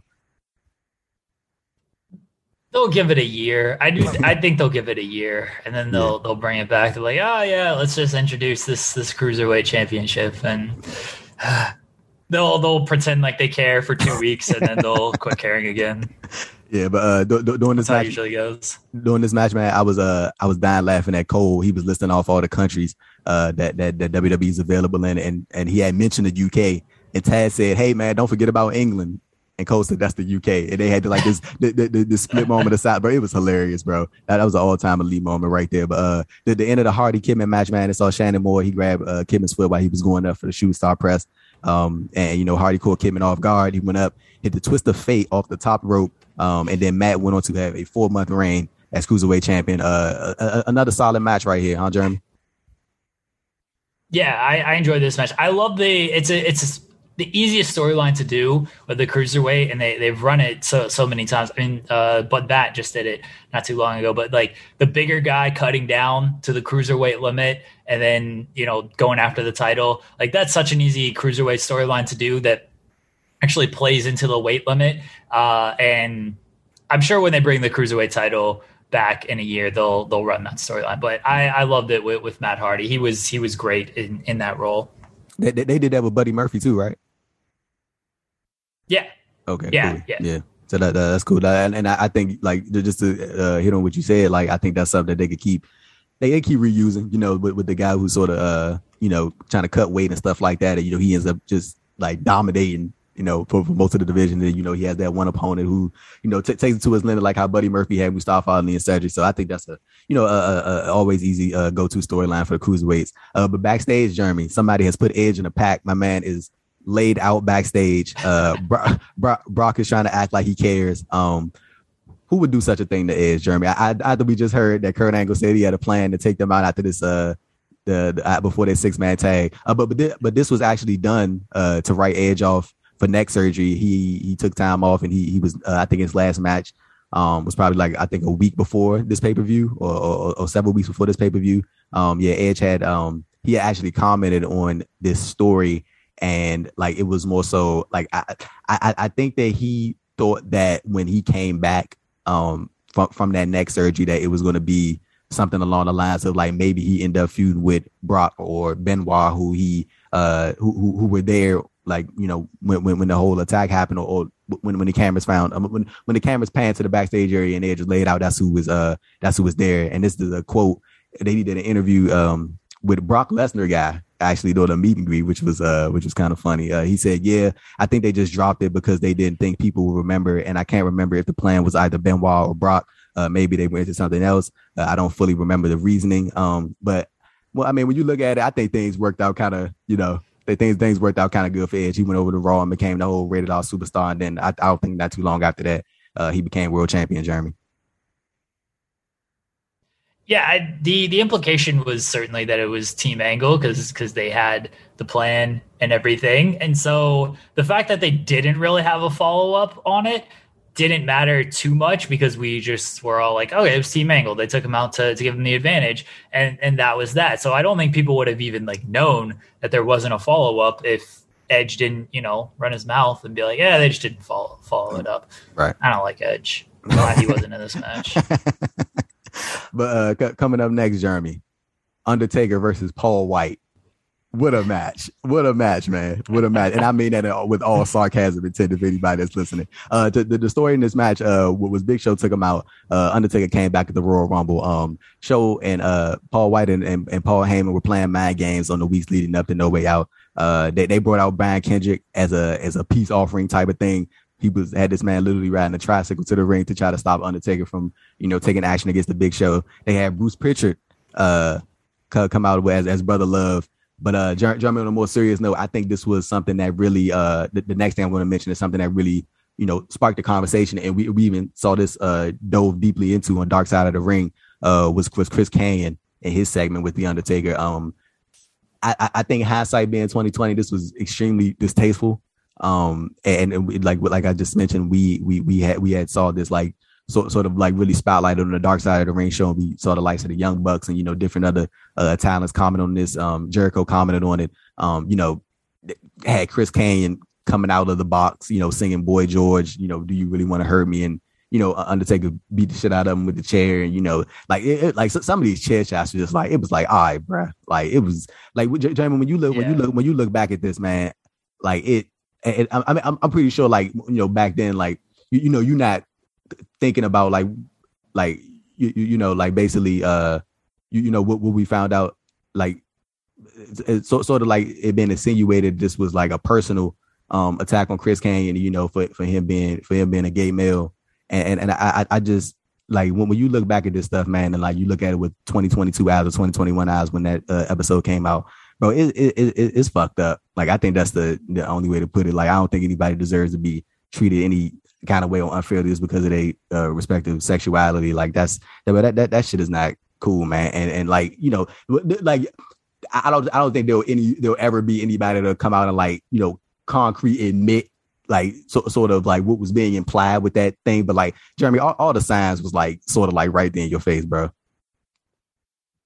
Yeah, hundred percent. And like like you said, Undertaker's not going to come out and be like, "Yeah, I got orders to, right. to do this because of this." Like that's just never going to happen. Um, and I'm sure at that time they they were probably just like, "Oh, you know, lay it in, make it look good, right, and right. all of this stuff." But we kind of know enough about the the history of wrestling and everything that kind of goes into it, and the way they would haze and punish people and things and know like yeah there's probably more to this than just hey this is a wrestling segment make sure it looks good especially all the, the stuff that came out on dark side and, whatnot when it when it comes to to chris Kanyon in particular so it looking back now very tough to watch right. back then you know i was naive to it as just right. like oh okay just you know he, it was a good segment mm-hmm. um mm. and and that was kind of that was kind of that so but yeah, it was watching this video package. It was like, oh man, right. and they didn't even show like the worst of it in this video package. They just kind of showed so. It was like, oh man, this not good at all. But no one's gonna defess up to oh, what yeah. the actual intentions of it were. And I truthfully hope that like it was just it's a wrestling segment, make it look good, and it just happened to be Kanyon. But we again, we know enough about the the underbelly and the seediness of of wrestling in WWE. It's where it's like, eh, it's probably more than that. Yeah, man. Uh, I'm, I'm I'm glad that you know he was able to have his story told to to to to, to like on a on, on a bigger scale. I, I, guess is the right word. You know, and to, to some extent, you know, I'm pretty sure it's a lot more stories that people have of uh, uh great memories that people have of Kanyon out there, man. But um, yeah, very very unfortunate, man, to see how you know things you know ended up being, man. Uh, I, I I didn't get the chance to watch Kanyon, um, you know, like as he was like when WCW and you know like he had a lot of praise he thrown on he heaped onto him uh, for his in ring abilities. I didn't get a chance to see um you know to see that, but you know he had a lot of great things, man, and uh yeah uh you know blessings to his family and his loved ones. Uh, but like for for the match, uh Undertaker versus Paul White slash Big Show. Um, I, I, I think one of the one of probably one of the funnier moments of this match, Jeremy, because for, for, for I don't think it was like much to this match. It was just like ah, but but like one of the funnier moments was when uh Matt Bloom uh a Train at the time. He came out and uh, tried to help Big Show. Uh, uh, Undertaker did a dive over the top rope, and Matt Bloom left Paul Heyman to take the brunt of Undertaker. like, like dude, dude completely sidestepped Undertaker and left Paul. Hay- Undertaker laid laid uh, landed flat on the stage. Uh, that was probably one of the uh, probably one of the uh, funniest moments of the match. Probably my favorite moments of the match. Um, like any, any highlights from, from from this match from you? Because it, it, it was but for me, bro, it was just like, ah, you know, I, it, you know, it was kind of one of those things, like one of those matches where I was like kind of on my phone for the most of it. I will say that one, Michael Cole confirmed that Undertaker is human. So even though he is he is a dead man, he he mentioned that Undertaker is human and he does feel punishment and stuff. So maybe if it was a different gimmick, he wouldn't feel that punishment. Um, so so that stood out to me, Michael Cole's commentary. I didn't think like the match was bad. It was just way too long. It's like I don't need a 15 minute Undertaker Big Show match. All right, like like can can we shave like cut this in half and you got a much better match? But they worked hard. The yeah, crowd yeah. was into it. Undertaker with his shitty triangle choke that doesn't look like he's going to choke out anybody got the victory. This is when Undertaker was watching a lot of like Pride DVDs and stuff. It's like, oh man, you know, we gotta we gotta throw out some some Fedor moves and, and things like that. He's watching his Chuck Liddell tapes, throwing those strikes uh, and everything. But I didn't think it was terrible. It was just, can we can we cut that? That dive stood out to me as well. It's like, oh man, Bloom was just like, "Air Paul, you're taking right. this." but, but Matt Matt Bloom sidestepped the shit out of Undertaker yeah. on that. Like it, it, it, it, was funny as hell, and Paul took definitely took the uh, took the most of. But like as Jeremy mentioned, uh, his, his shitty triangle triangle choke. But like, uh, it's yeah. so bad, so bad. But, but, but uh, after diving uh, to the outside, um, uh, Paul White, uh, Big Show choke slammed him. Uh, uh, when, when he went for the pin, uh, Undertaker kicked out, and that later uh, led to Undertaker uh, transition into a, a triangle choke.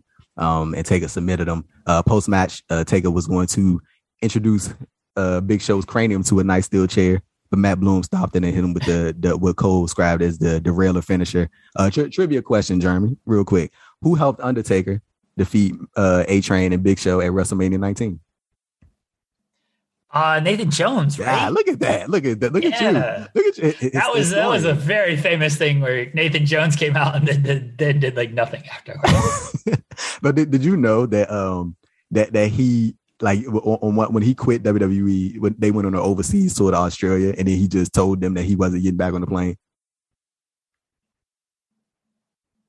No, so they told they told him what now? He oh he's going overseas and they were just like no you're yeah, you're done. No, they uh no no he so so they they went overseas um for a tour of Australia and and Nathan's from Australia. So when it was time to go back to the states, he just told them that he wasn't getting back on the plane and he was done. Like he was under contract and everything. Oh. He just stopped. and, and good and, for him. And and and uh, like it, it was the case of like um, because when I had spoke to uh, James Tillis, the uh, former security guard for WWE, he said that he said that mm-hmm. one, one, nobody going to tell Nathan anything otherwise. So, so it was like, yeah, hey, you know, I guess he's hey, bro. Did you? He was like, he was like a, a bank robber in Australia. Like he was like a notorious like bank robber, like in in, yeah. in, in his country. Like he did like I think he did like eight years or something like that in jail. So like I'm pretty sure wasn't nobody gonna tell him. He was like, hey, I'm staying. You know, I'm staying home. I'm good. And yeah, that was it. But yeah, great, great, great answer to the uh, the Nathan Jones question. But uh, next, next segment, we got Vince McMahon paying a little visit to Eric Bischoff uh, as the Bischoff press for his match against Stone Cold. Vince tells the uh, self-proclaimed eighth degree black belt and Karate King Eric Bischoff that he'll fire anyone who gets involved in the match.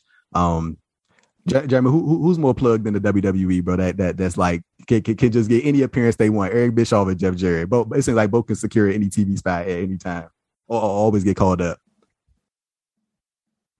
Yeah, a hundred percent that they can just when Bischoff showed up on Raw the other week, it was like this man. You know who it really is. You know it's Conrad. Whatever if Conrad wants these people on these shows, because I mean that's what he took the pic, the picture of, of Bischoff backstage in the, in the catering and yeah. stuff, and Jarrett's on there. Who who's else Conrad does, does podcast with it besides everybody? Uh, that's gonna Jim Ross is just gonna show up on on WWE. Vince is gonna humiliate him one more time, and Conrad's gonna be blamed for that. Like if if they want if Conrad wants you there, then you'll you'll just show up. This man's got a stranglehold on all of right. He's I'm gonna he's gonna be running WWE in the next couple of years. That's who Vince is really selling to. hey, hey, Jerm, did you like when, when you look back at it? Did you enjoy Eric Bischoff's uh ten years Raw general manager? Do you think he was like probably one of the ones that stood out the most uh over the past you know two decades? Really, as a as an on screen GM. Oh, yeah. Bischoff for for all of his like flaws, like booking and the way he handled the end of w, WCW and stuff, like on screen personality, man was always gold. Always mm gold as like an on screen personality. So he he did great with the the raw the raw GM stuff. I mean, he came up with the elimination chamber and raw roulette, mm. everything like that. But I I have always enjoyed Bischoff as like an on screen personality.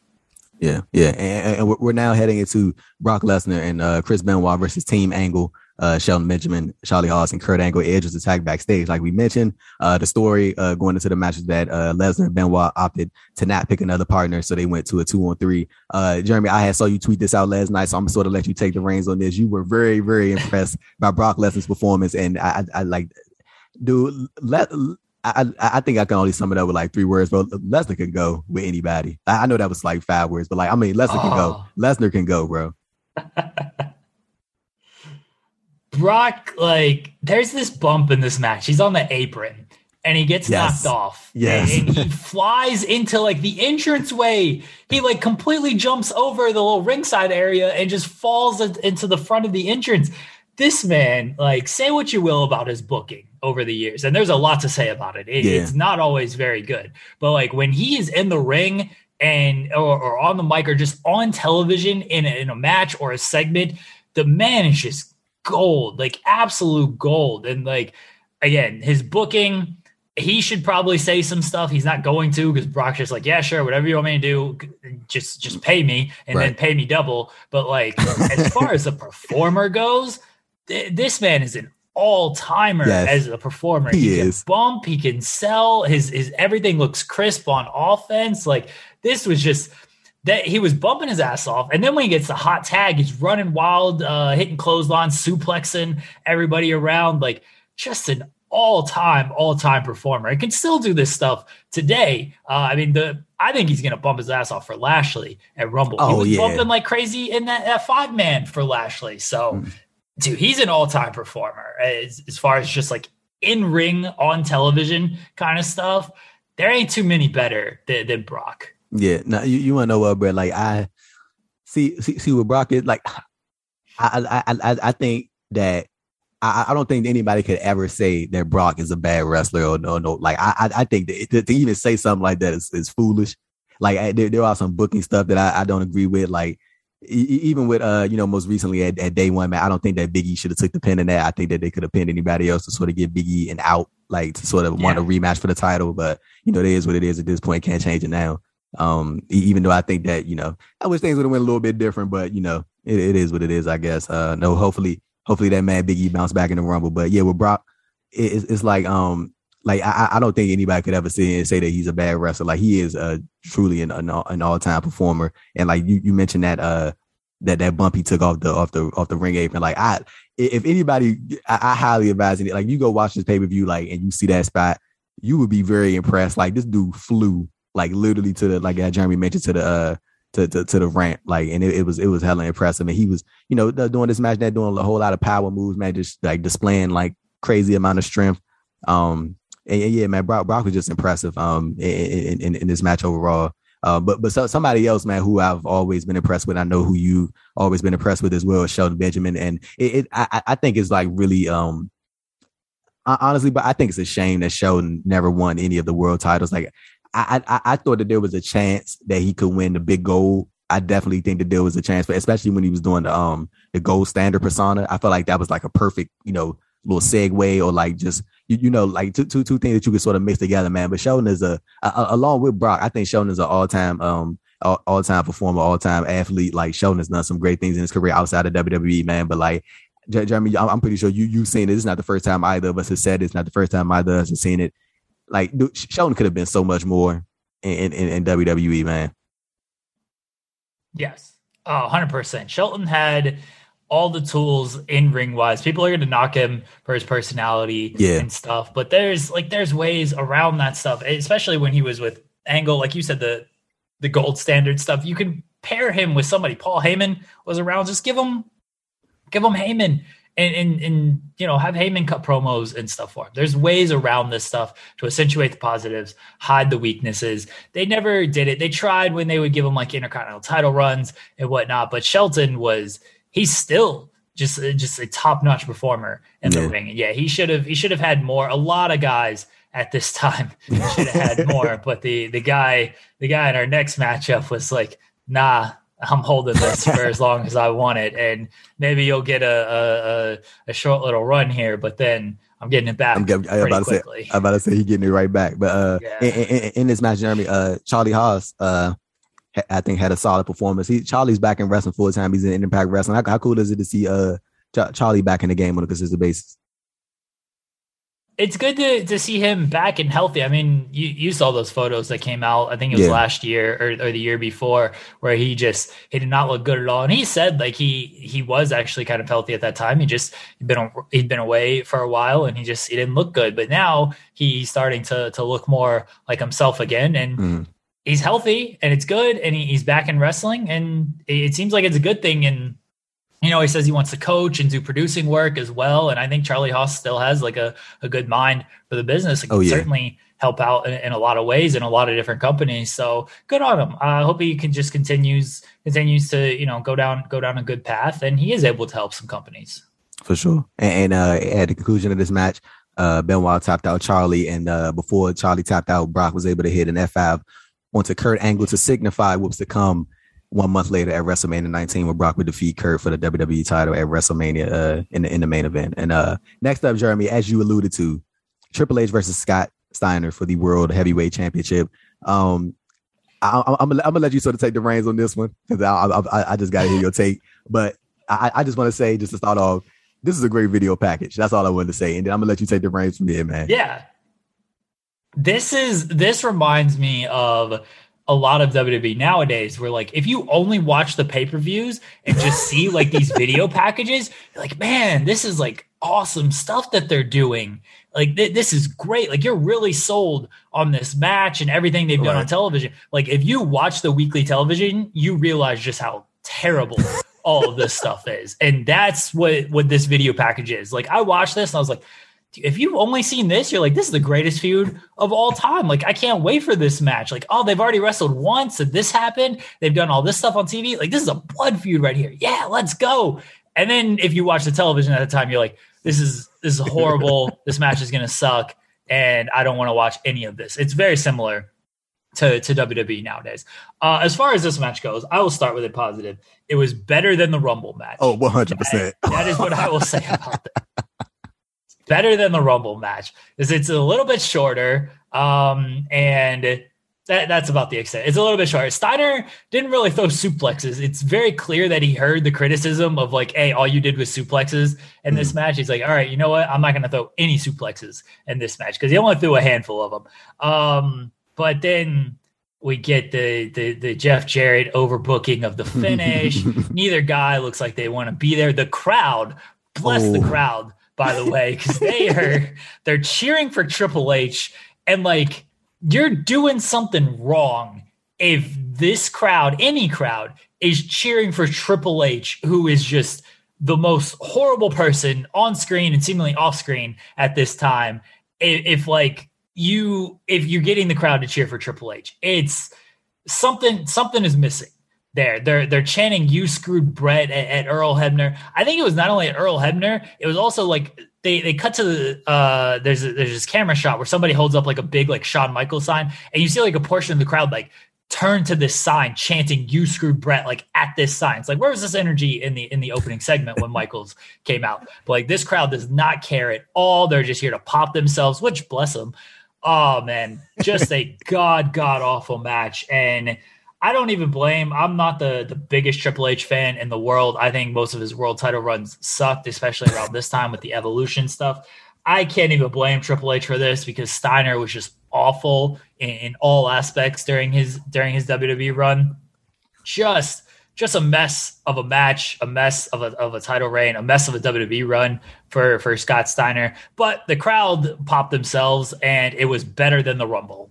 Oh my goodness! What what what what, what, what a rant, Jeremy! What a rant! that, that, that, was great. But but I I think uh I think at this time H was dealing with like a groin injury. I I think that was what the tape was around his um around his thigh uh, or something along those lines. Like he had something like on his yeah. leg area. Like I think he was dealing with some type of injury. And I know Scott.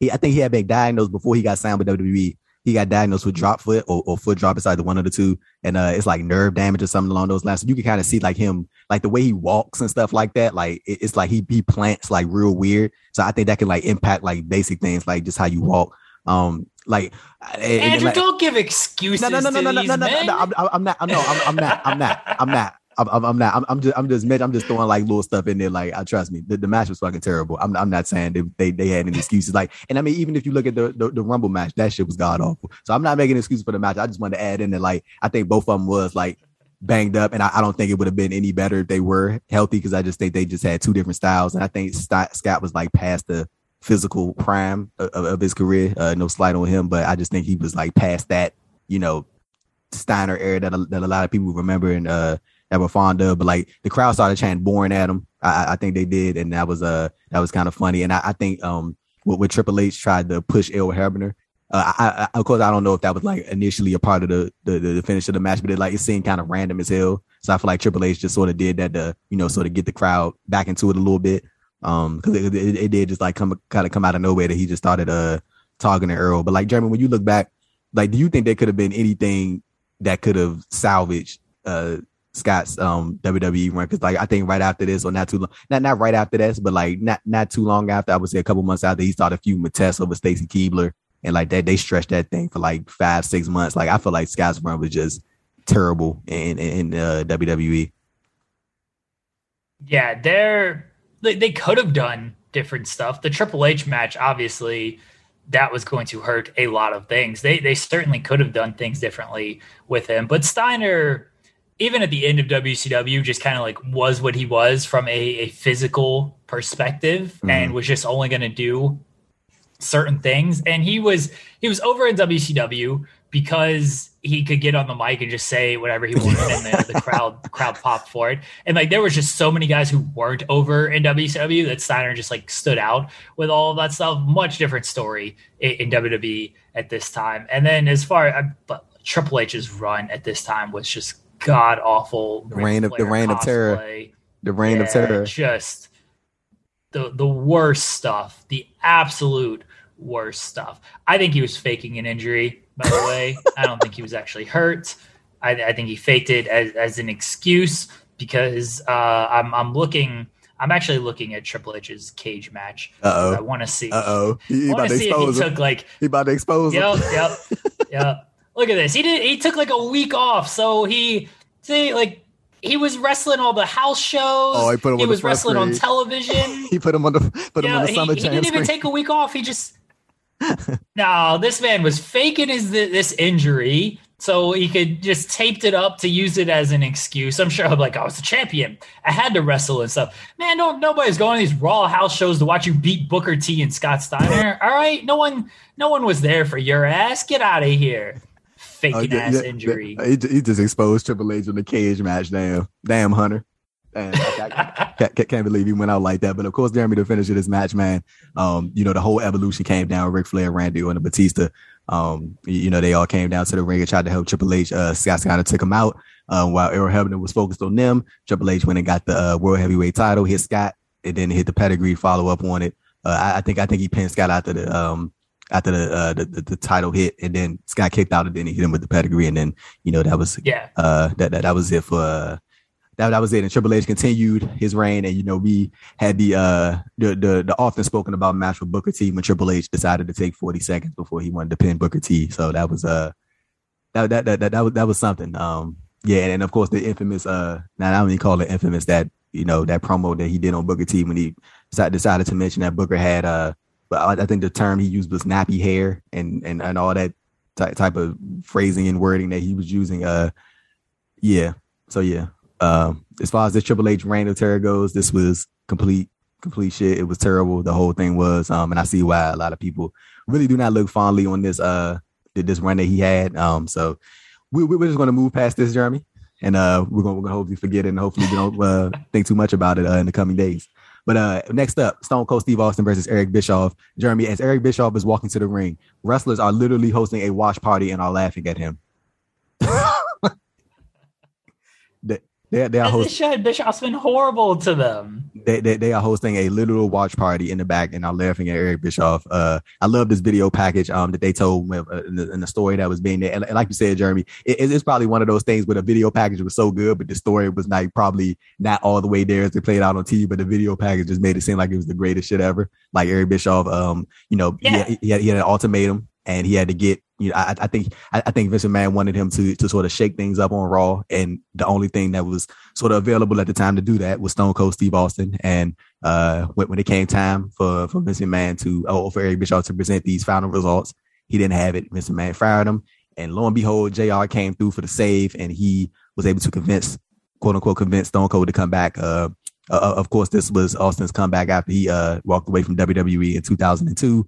Um, Jeremy, what a fucking reaction for Stone Cold from uh, Montreal.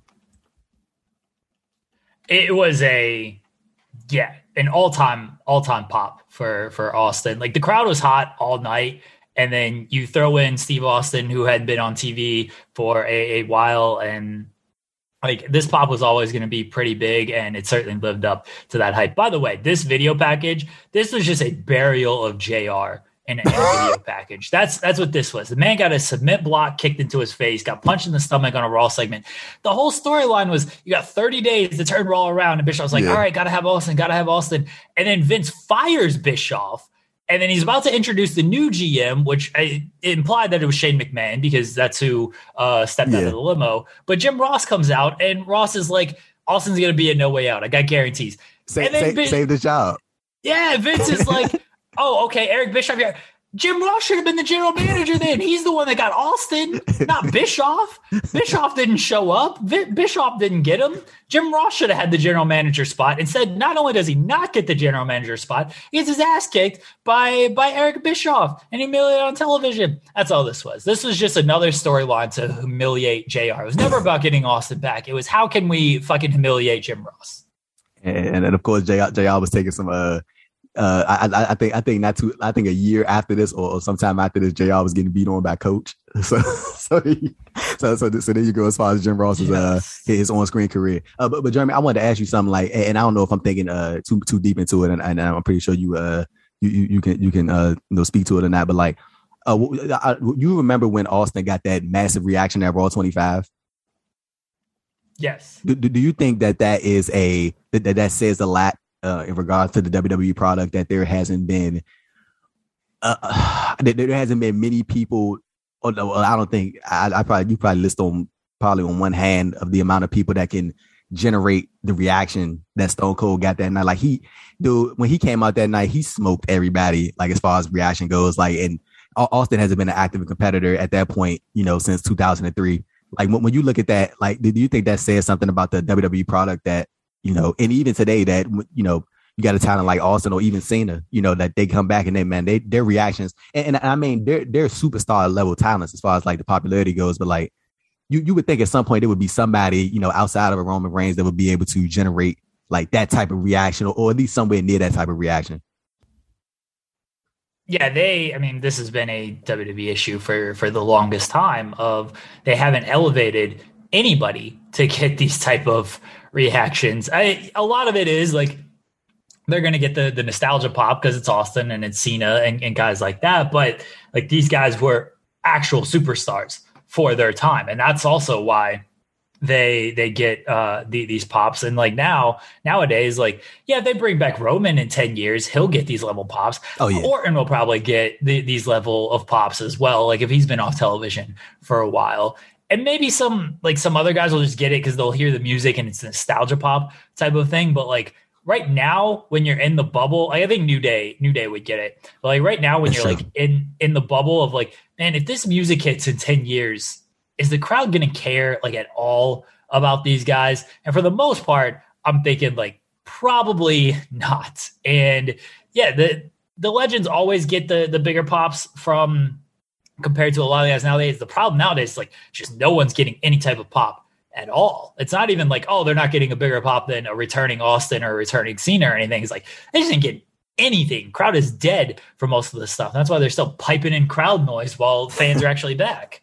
I think you made a, a, a, some some very good points. I think that WWE they do have an issue with um like bro I, I I think even back then Jeremy like even a couple years ago I think w, people a lot of people um including yourself with even like tweeting out stuff about like WWE they need to be focusing on like some of their current you know current, current guys who are on the roster now and like sort of stop worrying about, you know, bringing back some of the people, you know, it, it basically start relying on those people and like sort of get out of the habit of relying on those people because you want to be able to, you know, generate you you know the, the, the, sort of your next crop. And and you know I think that's sort of in relation to what they're doing with uh, NXT 2.0 in in a way or or maybe you know that's sort of the direction they want to go is like uh, I mean it, it, could be two different things but like I I think that's sort of somewhat in line with what they're trying to do. Like they want to sort of quote unquote, as they say, build the next, you know, the, the next generation and stuff like that. So, um, yeah, yeah. But but when you when you see Austin come out, man, and he gets these reactions and like it just like blows everybody else out of the water. It's like, dude, like at,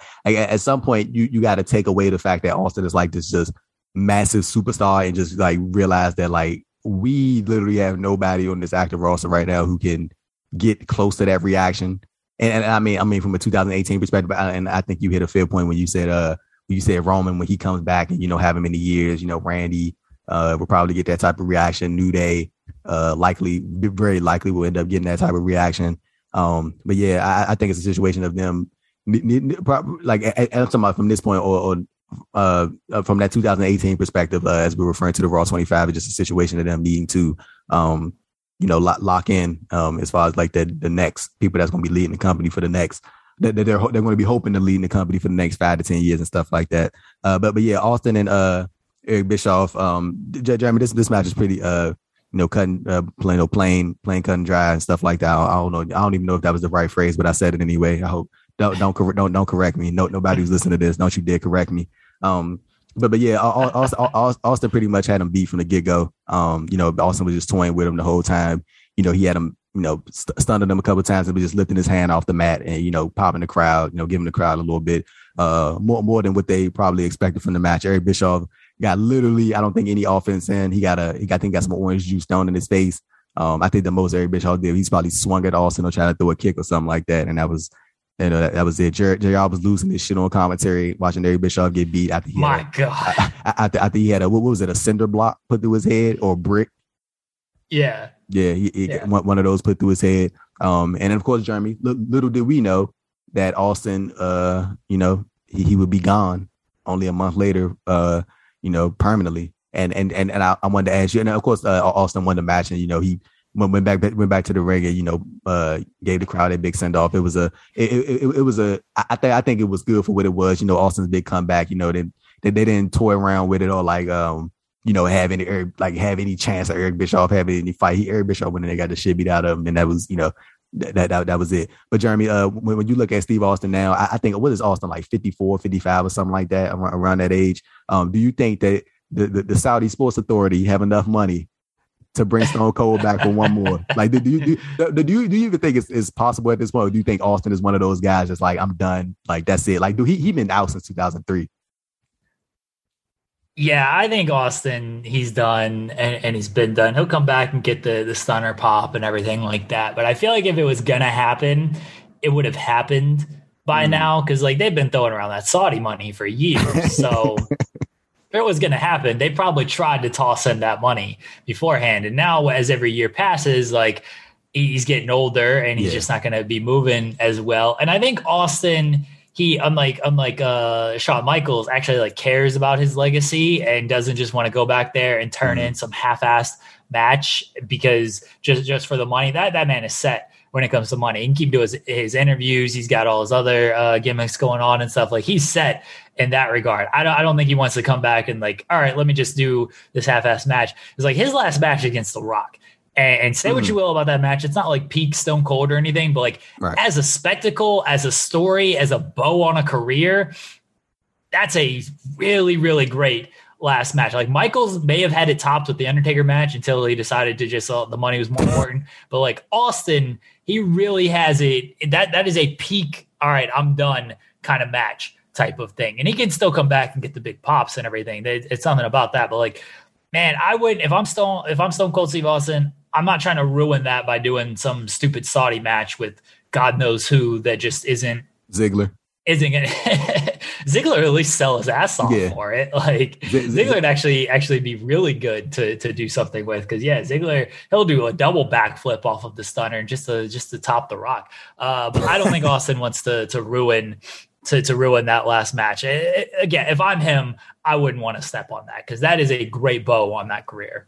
Yeah, I, I, think you hit it perfectly. And like even with uh with, with you know, continue speaking about Austin, I, I think the fact that, you know, the, the reason why a lot of people found it so special, found it so special is because nobody really knew, except except for his like his core group of people within the wrestling industry that he was done at that night. So I I think that sort of means something special to him. Like the fact that I mean everybody knows it was his last match now, but I mean like at the time I, I think he said that only like him, Jim Ross, uh, and I, I think Vince maybe knew and, and, The Rock knew that that, that was going to be his last match. So like I, I think for yeah. him to have that special, you know, moment and have that group of people, I think that's you know that, that that's something solid that could stick with him, you know, you know for the, for the rest of his lifetime. But like you said, like I I think you made a fair point. Like I think if they would have tried to, it, it, I I think if anything, it, they, if they would have tried to convince Austin to come back, it'd probably have been at WrestleMania 32 in Dallas. Like if, if there was like any time like for them to like really try to convince him to like, hey man, let's do this, it would have probably been that. So, uh, you know, and, and I'm, I'm pretty sure, like, I'm pretty sure you, you probably think the same thing. He'll probably end up appearing at this year's WrestleMania at some point. I don't think he's gonna wrestle, oh, yeah, but like, it is, there's no question he'll show up um in, in, in, Texas. But the main event, Jeremy, as, as we wrap up this podcast, we have The Rock versus real, real quickly, real quickly, uh, real Jim Ross's reaction to all of this. Yes. He's calling it like Austin just won the title. He's doing the Stone Cold, Stone Cold, Stone Cold. Dude, even Coachman and Cole and Taz are cracking up over this. Like, bless Jim Ross. This man was very, he was letting out some like excitement over watching Eric Bischoff just get his ass kicked in this fake match here because oh, this man was just way over the top on everything to the point where the other announcer's like, Jim, you got to calm your ass down from from this. But that stood out to me with Jim Ross just going, he's standing up and cheering, and coach is like, what are you doing? And he's like, everybody else is standing up. Why can't I stand up? he was ready to punch Jonathan Coachman for questioning why he would stand up during this ass kicking. Yeah, Jim Ross was like, I, I, came here to see another man whip another man's ass.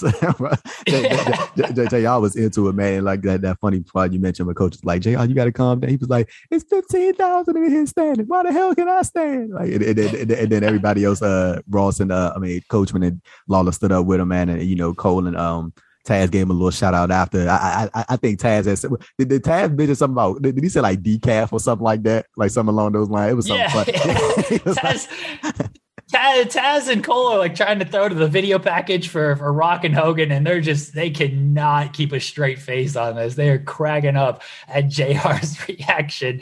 Oh man, bless Jim Ross. This man, he was excited. He was excited for this match. If nothing else, Jim Ross brought that energy for this that made you feel like this was the most important thing ever and not just what it was supposed to be with Austin just coming in and, and kicking the shit out of Eric Bischoff. But uh just Jim Ross. No one find you someone who loves you as much as Jim Ross loves Stone Cold Steve Austin.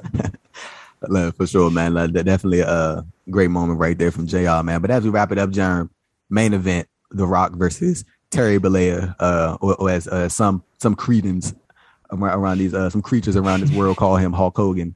Um, but yeah, uh, to, to follow up on that match from WrestleMania 18, um, you know, got, got to got to give him credit. I, I don't I don't think the match was good, but I'm saying that the crowd made that match. Uh, you know, I, I I feel like this word is overused a bit, but the the crowd did make this match a spectacle. That WrestleMania 18 match. So you know, credit to the Rock. I I, I give Terry Bollea no credit around these parts, but uh, you know, he he he was in the match though, so you know it is what it is.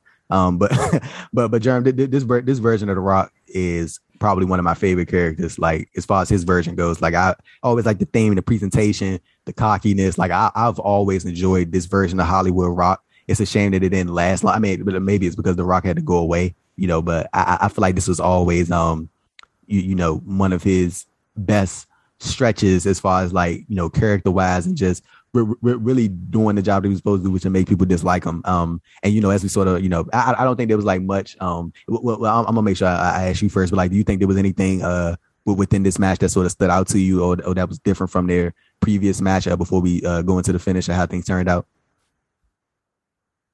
Uh, as far as like th- this match and the, and the, the previous match, I really I, I, rewatched the the previous match, the the WrestleMania match, not too long ago, and yeah, it's not the the most technical great match, but like the crowd is into it. Like the yeah. magnitude of these two men. I ain't I ain't a, a, a Terry fan as, as you call him. uh, now it like I, am not gonna lie, like I grew up on Hulk Hogan. I loved Hulk Hogan, right? And, and, and then once yeah. I, I yeah, once I learned more about him, I'm like, all right, fuck this dude. Uh, but the magnitude of those two men in the, the same ring together was was something spectacular, especially at, at, WrestleMania and everything. And this one like didn't quite have that magnitude for for obvious reasons, but like the crowd was still still into it.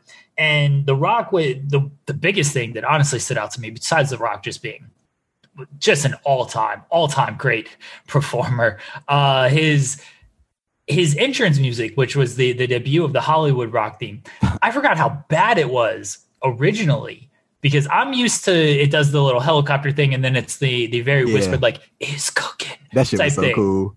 that was cool. this one he's like doing the catchphrases and stuff in the middle of it and it's really bad. Like yeah. I can see why they changed it. I feel like The Rock didn't hear this entrance music beforehand. He came out and then he heard it and he's like, "Why are my catchphrases just like randomly thrown into this song? It mm-hmm. ruins mm-hmm. everything." And like it took away from like the the persona and the entrance to me. And then he just got backstage and he didn't even care about the match and how that played off. He's like, "We got to change that entrance music right now." That was what how how it played out in my head.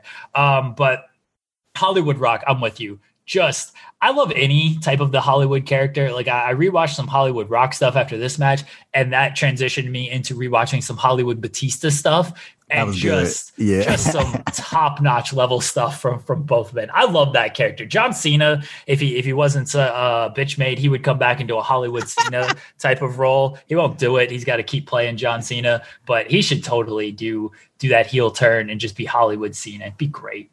For sure, man. And uh yeah, with, with the Rock, I, I, definitely think you uh what was as far as this theme song goes, like that that that shit was kind of weird. Like I I've seen this show before, but like I, I don't know, it, it, like really stuck out to me this time when I heard it, like him doing oh if you smell like it, it was just it was just like weirdly placed within this theme yeah. song. Like it, it, it shit was just weird. So I'm I'm glad they definitely changed that up.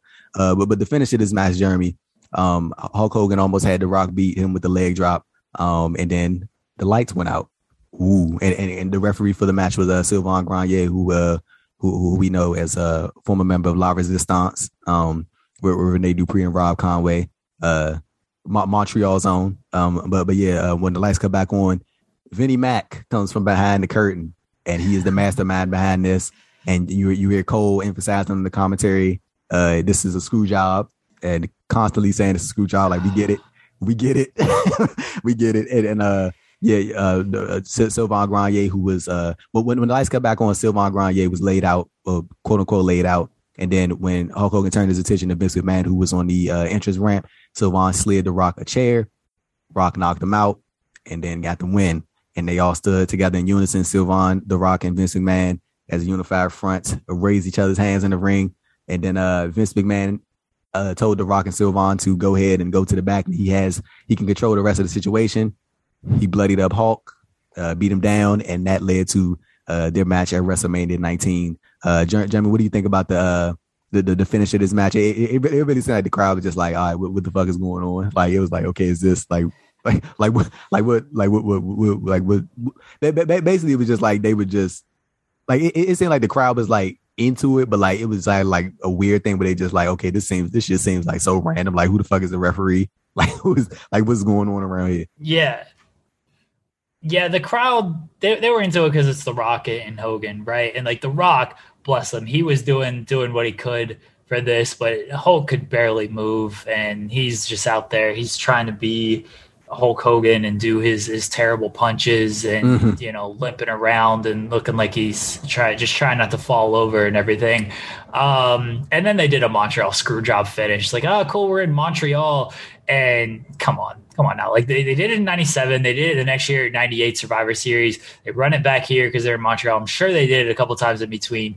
And The Rock, unfortunately, like this whole thing was just for Hogan and McMahon. And so like Rock leaves afterwards and McMahon continues the stuff with Hogan. It's like, man, I don't need these two 50 year olds fighting eh, to, to close this pay per view. Not when you got the friggin' mm. Rock out there in the, in the main event, but Rock tried he was it was circumstantial that he had a terrible opponent who couldn't move and then terrible booking with hey let's do a montreal screw job thing. And i'm not even sure as far as like like they did the big pose with grenier and, and rock and, and mcmahon to to harken back to uh survivor series 98 when when rock won the title and everything. Mm. and like i know rock transitioned into the feud with austin. I don't know what came came of grenier after this. I don't remember. But it was just they, they, it was all to set up Rock or not Rock, uh, McMahon and Hogan, and like look, that WrestleMania match was much better than had any right to be because they they smoke and mirrored it, but yeah. just uh, uh, it was it, it it wasn't good. It wasn't good. but The Rock, just just an all time man. The, the, the Rock is definitely the man, and uh, as we put a bow on this podcast, Jeremy, I want to thank you for uh, taking the time to do this. You and I have been very cool, very tight, been very close friends. Uh, like a brother to me for the past what five five years, I believe. I, I think it's been. I can't believe that much time has passed. Um, you know, I just want to give you your fly, want to give you your flowers real quick, man. I appreciate you for always being so supportive of me. You know, always showing love, always you know looking out for me, bro. I always appreciate that. Uh, you a good dude. You do excellent, excellent fucking work. One of the best news writers out there.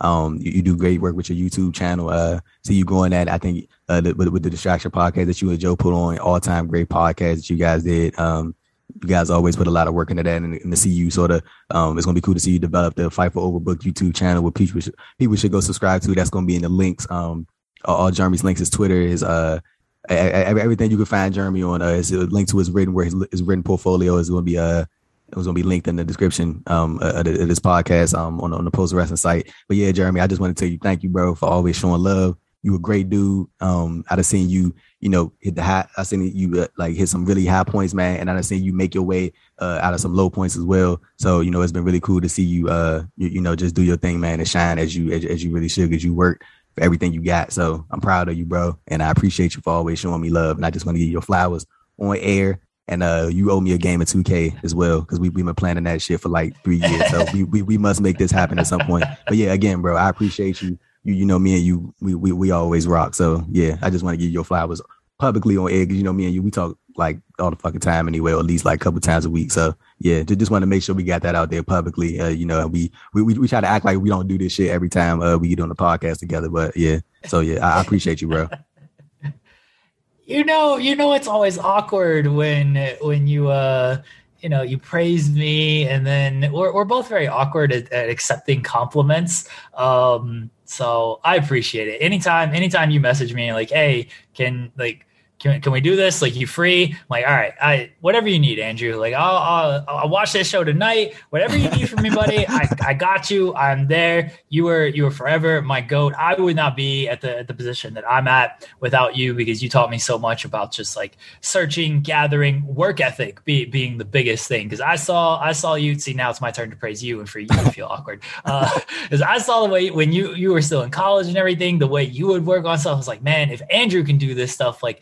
with all the stuff that he's going on, like I got no excuses. So so I got to do that, and that's how I, I'm still with it. You know, I'm. I'm, I'm, I'm in a healthy relationship, got four kids and stuff. I was like, get out of here, kids. I got I got to listen to this Drew McIntyre interview.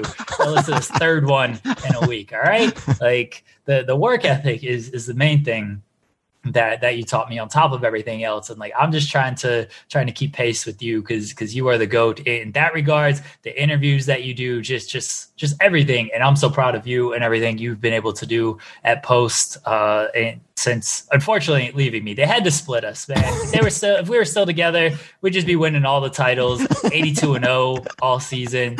And like just just all these other sites would shut down. When we overthrow these Canadians, then then we're going to shut down wrestling media, and it'll just be us. Uh, but I appreciate you more than anything, Andrew. You were yeah, you've inspired me so much, and uh, and I'm so proud of you, and so appreciated, uh, so appreciative of you, and I appreciate you you having me on on uh, the show here. And can can I make an announcement? It'll already be announced by the time this comes out, but technically, this is a scoop for you, Andrew. Let's All do right? it. You ready? Let's do it. Let's do All it. Right. Uh, yes, unfortunately, the, the distraction has ended. I love Joseph. Everyone check that out at, at late nightgrin.com, what he's doing over there. Uh, but my new show is with Steven Jensen Tuesdays or sorry, I'm already screwing things up. Thursdays, two o'clock on youtube.com slash Fightful. It's called The Spotlight. And what we're doing over there is we're going to talk about WWE, AEW, other, which is kind of New Japan, Impact, uh, things like that, that are, aren't quite indies, but aren't AEW, WWE. And then we are going to talk about indies like GCW, uh, different type of stuff like Warrior Wrestling, any any type of indie show that, that Terminus might pop out. stuff like that.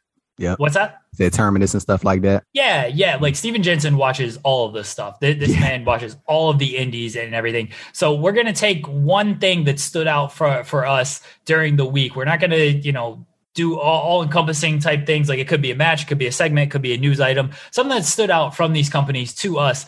And we're going to talk about that. We're going to spotlight that, so so to speak, because we want to talk more about like the other and the indies on on the the Fightful channel because a lot of a lot of it is WWE and AEW centric, and we want to try to you know educate the people a little bit more. On top of that, we're going to have a, a, content creator on slash a, a, wrestling media personality on and try to spotlight them and, and, you know give give them some some time to shine and tell us tell let them tell our audience like what they do, where they can find them, things like that. And again, try to try to spotlight. We have a, a great platform over at Fightful, and we want to try to to quote unquote spotlight more people and, and try you know rising tides raise all ships. Isn't that the the quote? So we want to do that. We want to get the word out about different promotions uh, different things that maybe people aren't checking out, different content creators, different personalities that maybe people haven't heard of or haven't seen enough of their stuff. So that's that's my uh, new venture. Again, that's Thursdays, two o'clock with Steven Jensen, and this is the first time anybody is hearing about it. Ah. Uh, by the time everybody does listen to this podcast,